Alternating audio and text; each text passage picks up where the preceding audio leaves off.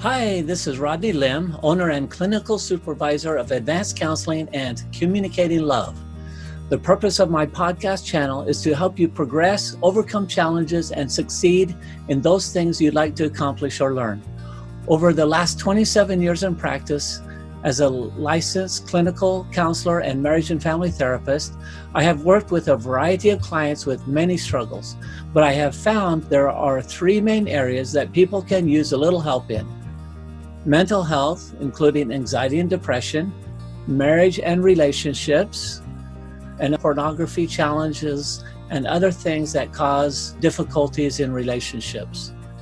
Each week, I will tackle one of these areas, so whatever you are struggling with, you can listen to that specific podcast area. I hope to give you real tools and suggestions that work. I hope to educate you on how to support loved ones and how to work on relationships. And most of all, I hope this is informative and helpful to you. Be sure to check out my website, communicatinglove.com, where you will find lots of great resources. You can also join me for a live webinar every Thursday if you'd like to ask questions. Go to my website, communicatinglove.com, for all the information. Now, on to the good stuff. All right, it's time for communicating love in relationships. So I'm excited and happy to have you here with me. With communicating love, there's a couple different things I'm excited to share with you this afternoon. So I was thinking about often how I start nearly every session when I have couples come in, and it's always good to remember good times, which is one of the things to talk about how we met our spouse. Having that memory is a good way to remember that we're there because we want to work things out. I even get a lot of couples that come to the office, probably more than half the time, and they come in and say, Oh, we came here because we think we have to divorce. And basically, what they're saying is, We don't know how to fix it. We're hoping that you can because we really don't want to divorce. We just need your help. That's why we're here. That's really what that means. And uh, I seriously, jokingly tell them that, yeah, I've div- divorced my wife a dozen times, at least in the 34 years. And what that means is there's times where we get into bad patterns and habits, and it's time to have an inventory and divorce those old bad old patterns and those old habits. And with the inventory, it's reassessing what's working and what needs to be improved. And so every couple that I see in the first session, we talk about how counseling is going to go. That's their first assignment, almost always, to come prepared the next time is why did they marry the person they did? What is it they love and appreciate about that person? To make a list of that, to remember good times, to remember the good things, to remember and to identify the things that they do appreciate about their partner. Even though some of that doesn't change, often we forget to express that. And so when we come to the second session, couples come in and they share that part of the list that what they appreciate, that is a good reminder.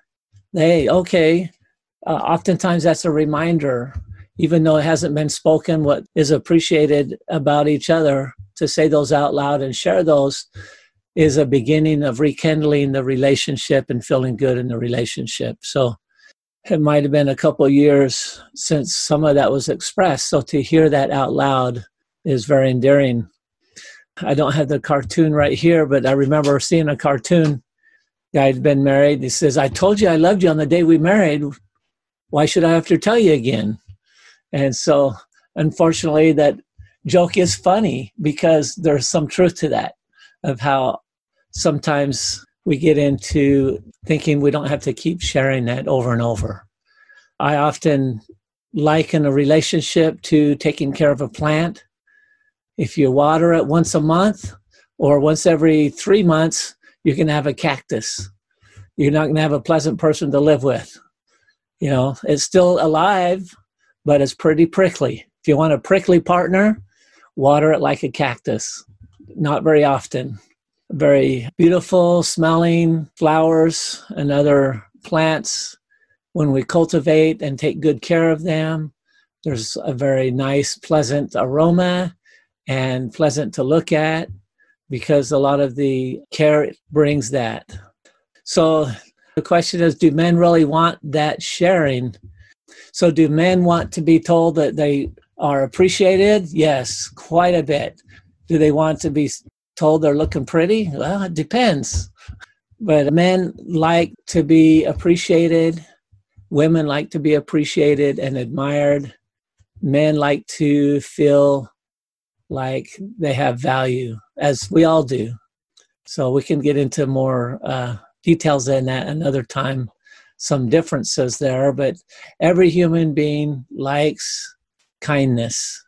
So whatever we can do to be kind is part of nurturing the relationship, taking care of the relationship, being kind. So the things that are kind that are shared that's where we start and then the next part we get the second list which is part of the assignment, is what would you like to see improved upon?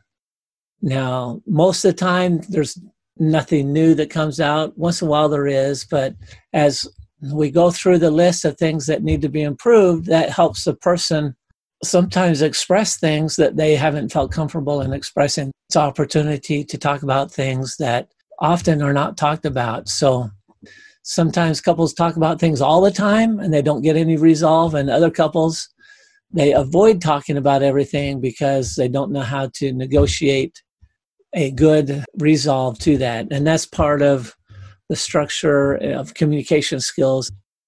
The thing that i was going to share today and excited to share i call this the basic elements of change. And this is true whether it's in relationship or in our individual lives or in an organization. I believe the basic elements of change apply to anybody, anywhere, in any situation. As we assess those things that are needed for change. Most of the time, we already know these basic things, but to review them, it brings out what we know into the obvious and greater awareness and understanding, which is part of change as well, is to be able to identify what we do want to change. The first main thing in change is, first of all, to have the desire to do so. If we don't desire it, we're not going to put any action or thought into changing. In fact, if we don't desire change, then any suggestions or effort is going to be annoying, which is true the case when we're trying to help other people change because it's not something we can do for them. We can only influence them. We'll come back to that in a minute on how we can influence others to change. But with change, having the desire and the commitment to taking the action needed to create change. If we do something one way and we want to change it to another way, then we need to take that action and do it different. As we do it different and practice that, as with anything, the more we practice, the easier it becomes, and the better we can get at accomplishing that new way of behavior.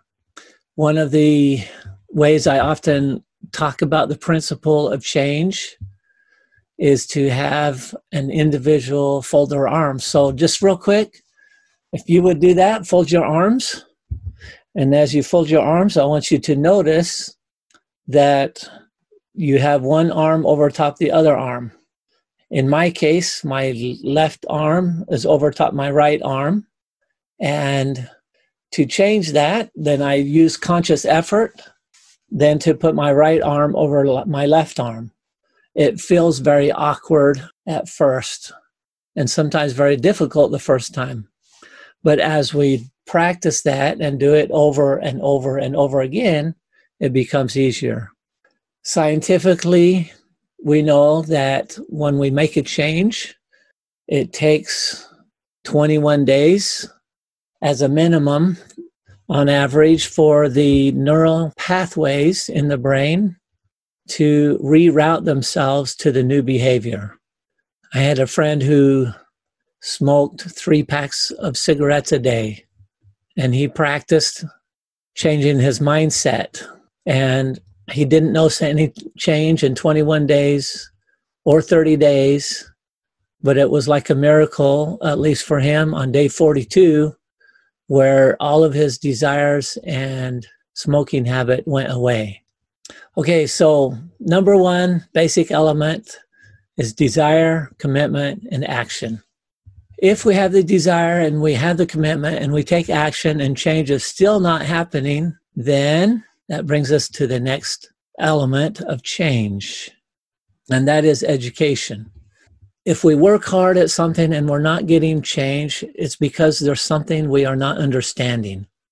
If we have a belief that, using the example of COVID 19, that if we don't sneeze or cough on others, then, and that's all we believe, then we might not wash our hands sufficiently or keep surfaces clear sufficiently.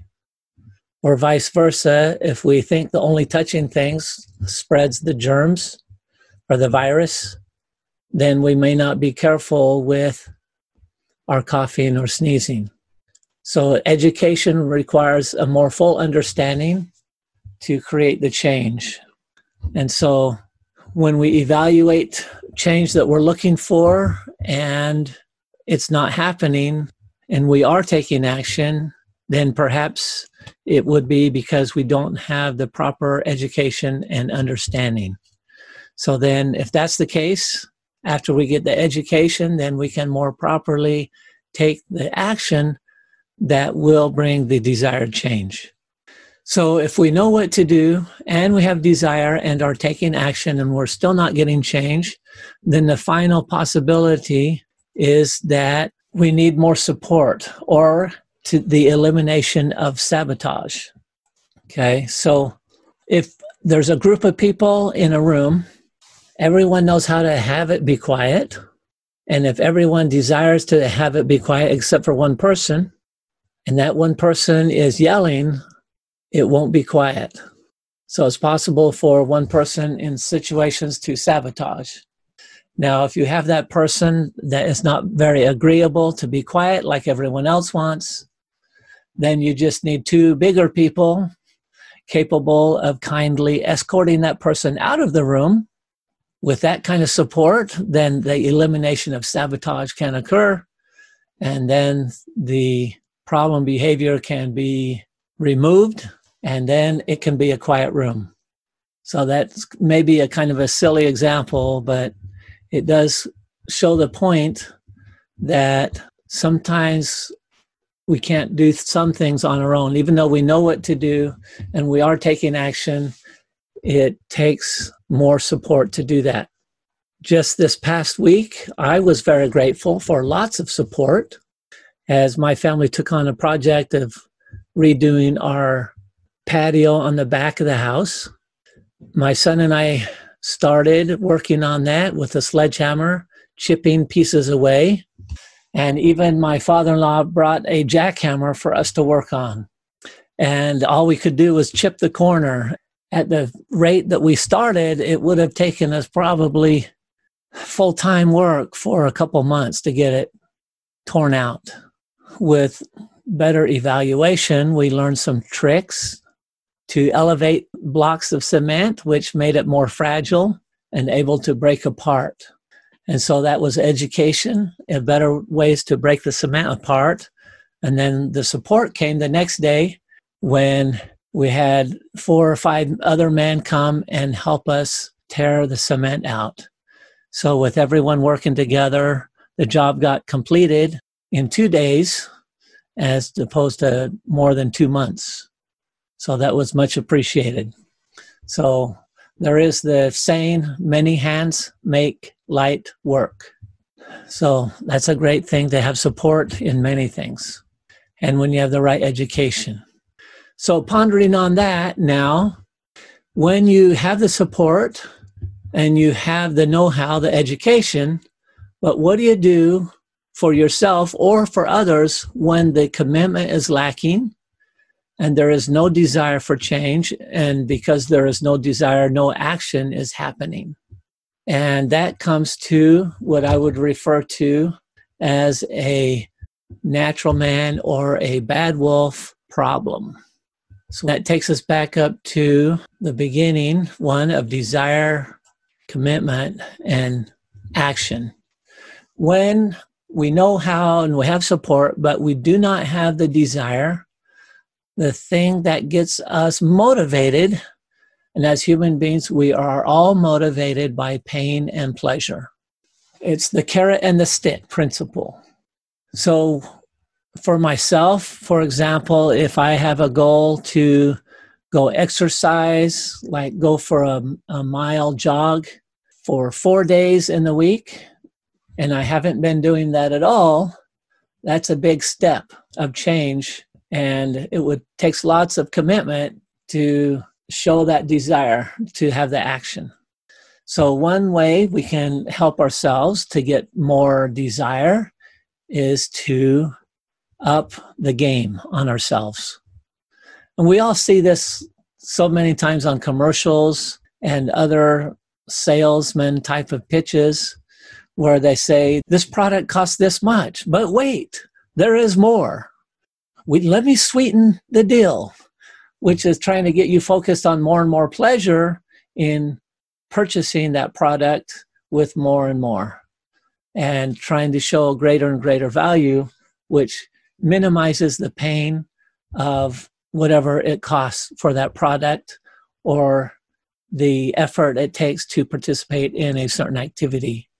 So that's the whole principle is to sweeten the deal for ourselves or with others.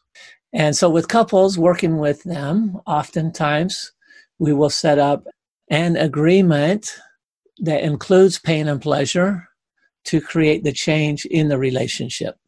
For example, if a couple is having trouble getting into arguments, they both might want to change not arguing anymore. They have the support of each other, and yet they also sabotage each other and they both know they should not argue and that it's not productive. But that's the good wolf side. That's when we have our logic functioning. When we get into our emotions deeply, we lose our ability to be logical and to think things through and to make good choices. Unless we attach some pain and pleasure to certain behaviors. So, with couples that might yell and call each other names when they get very upset, what we've done is together, when things are calm, is make a list of those different words that are needed to be eliminated. Like some couples, they need to eliminate the word divorce or other name calling words. So by putting those on the list, as taboo, we attach pain to using those words and pleasure to avoiding those words.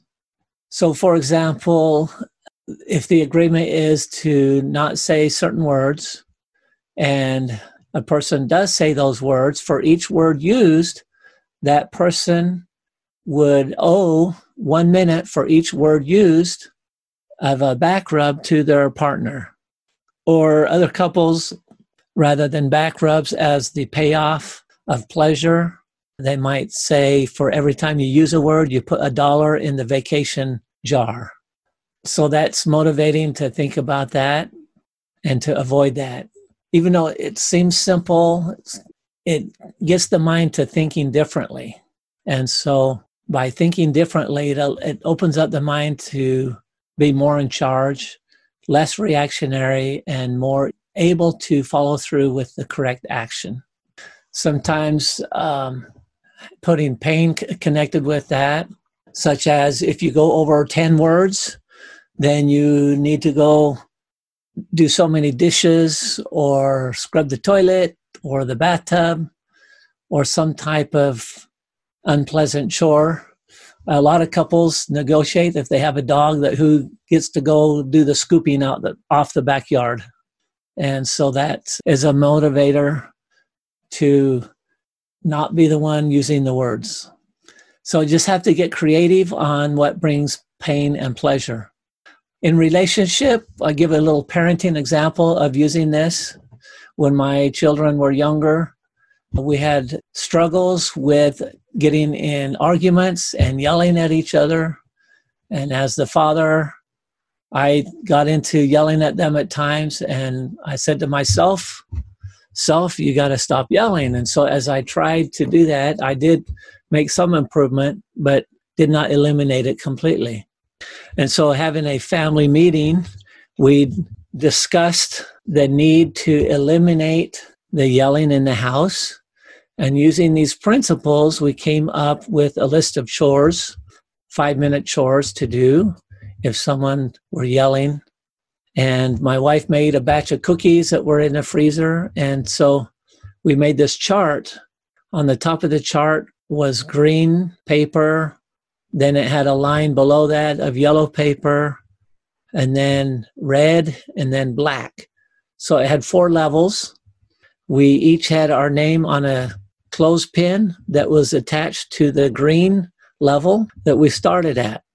And so the agreement was that when someone yelled, then their clip would get moved out of the green into the yellow. Now, the reason that was a painful thing is because when we ate lunch and dinner, if you were not in the green, you did not get the cookie that was provided for all those that were in the green. So the goal was to have cookies for every meal. And when there was an argument, then that cookie was missed. So you miss the cookie by yelling once. If you yell twice, you go into the black, the uh, red zone first. And then that required doing a chore. Like I mentioned earlier, we had a list of like doing 10 dishes, taking the garbage out, or scrubbing the toilet. There are things like that. And the purpose was not to necessarily cause pain, but enough unpleasantness to get a person desiring to avoid that and focus on the pleasure of gaining the cookie. And so, by that goal, what took me about six months to decrease yelling, the whole household, when we agreed and worked together, with that goal in mind, within three days, all yelling was eliminated, and which was great because it was no longer an argument on who started the fight, but who was able to get a cookie for each meal. So after three days, we had zero yelling, and that actually lasted for three weeks or so. And we ate lots of cookies, and that was great. Well worth the investment for sure. So that's an example of applying this with parenting, with children. I often do it with myself, I do it with my spouse. When we do the inventory, decide that there's something that needs to be changed, then we, well, then we apply that principle. So that can be applied to anything that you're willing to be creative with, and that helps create change.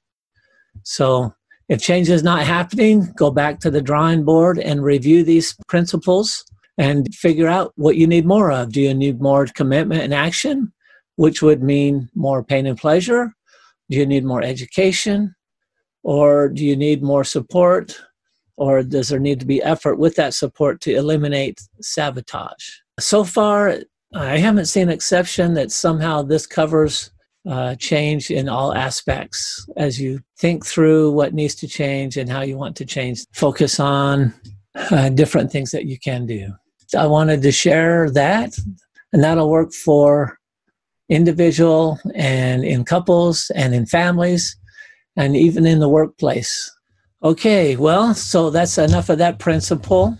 So I'm going to jump into another principle or another thing that I like to share with couples when we talk about rebuilding a relationship.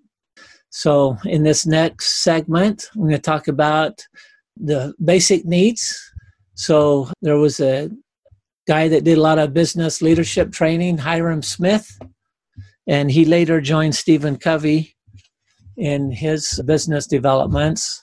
But the way uh, Hyrum put the four basic needs of human needs was to live, which is food, shelter, and clothing, love and be loved, to feel important, and to have variety. And uh, Stephen Covey put live, love, leave a legacy, and laugh. So those were his four things. But uh, when it comes to the basic needs, one of those is variety. And in relationships, a lot couples I work with, sometimes they get tired and bored with each other. And when we get bored, we lose that spark, that fire in the relationship that fades. And with that, we kind of lose our attractiveness to each other. So, I mean, biologically, we are physically attracted to each other in the beginning, but over time, that fades and it's the nature's way of helping us develop in other ways that we really do need to to develop and that's emotionally mentally socially and spiritually as well so working with couples the best of the best marriages go on a date every week spending time together is important but even that way there's couples i've worked with who come in the office they do go on a date every week they go to dinner or they go to dinner and movie dinner, dinner, a movie, dinner, dinner, a movie. The only variety they have is maybe going to a movie, and it's really not time together that builds.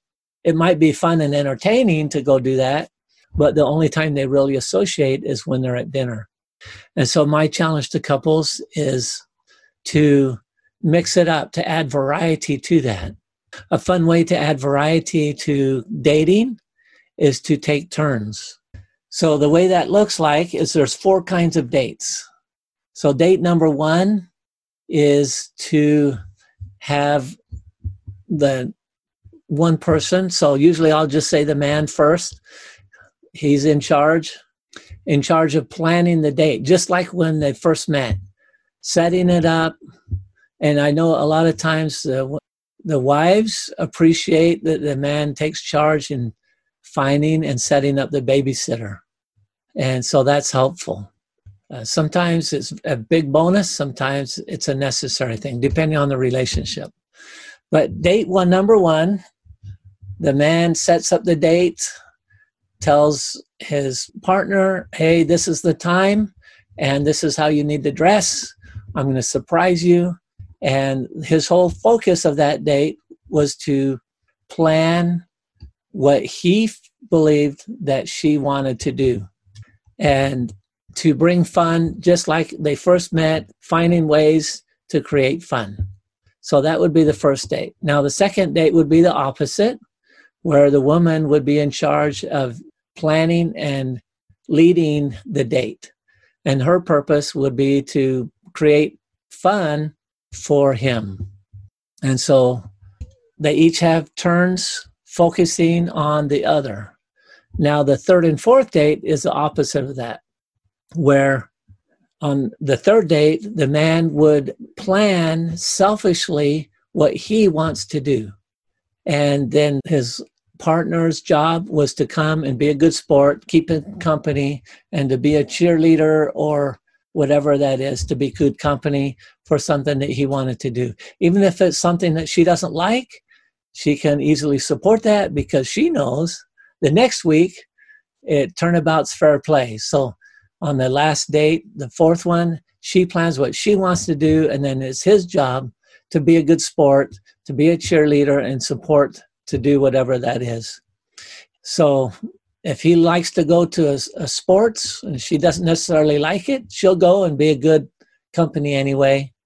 And then the next time she wants to go maybe to the bookstore and that's not his thing but he'll come there and be good company okay so that's the four kinds of dates so where the focus is different. Now the reason this came out in working with different couples is because so many times an individual in the relationship gets into the pattern of either always just consenting to do what the partner does because maybe they're a stronger personality and then they find themselves getting lost in that.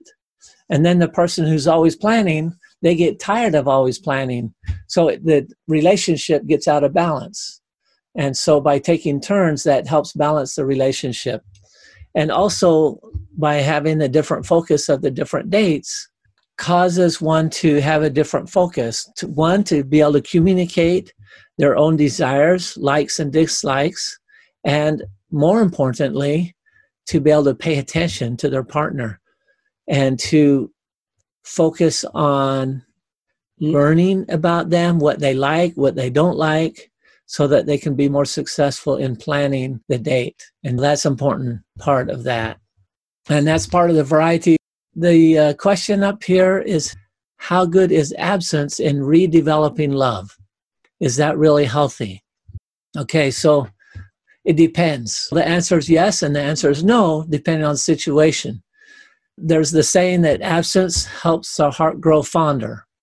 And that is true if the two individuals are working toward developing a relationship. And so they miss each other, and that helps kindle that.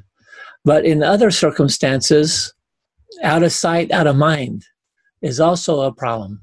And it depends on individuals and depends on uh, how they're feeling about the relationship, on whether or not a separation is helpful. Absence from each other can either build or degrade a relationship. And that's true with just about everything in a relationship. So the defining factor is what is the intent and purpose of the separation. There's times where I get couples that if they're just too triggering on each other and they've got a lot of bad habits going, then with a design, a purpose to rebuild positive relationship, then separation is a good plan for two to three weeks. Again, that's very dependent on couples. Uh, a separation helps give a timeout, a chance to reset and refocus. And in that case, then the couple would get together for a date with a plan to have a successful date where the difficult topics would not be addressed so they can experience some peace and harmony together to help nurture that good part of the relationship. And so there's different circumstances. I, I remember one couple where they had never been separate and their relationship had just got into a lot of bad patterns. And so the husband didn't come to the session.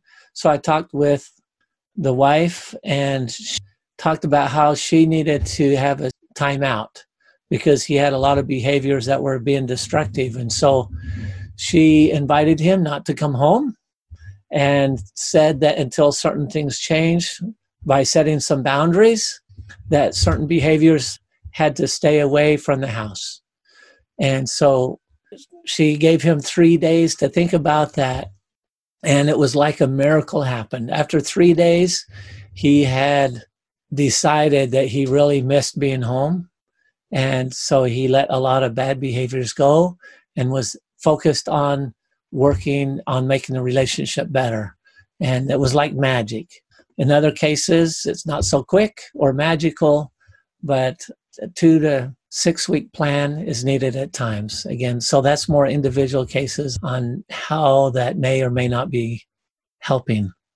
So, along with that, one final concept that I'll share today, um, talking about how we grow together in relationship.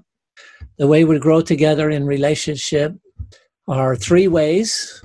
Uh, one is through playing together, and that's usually the purpose of dating is to go have fun together.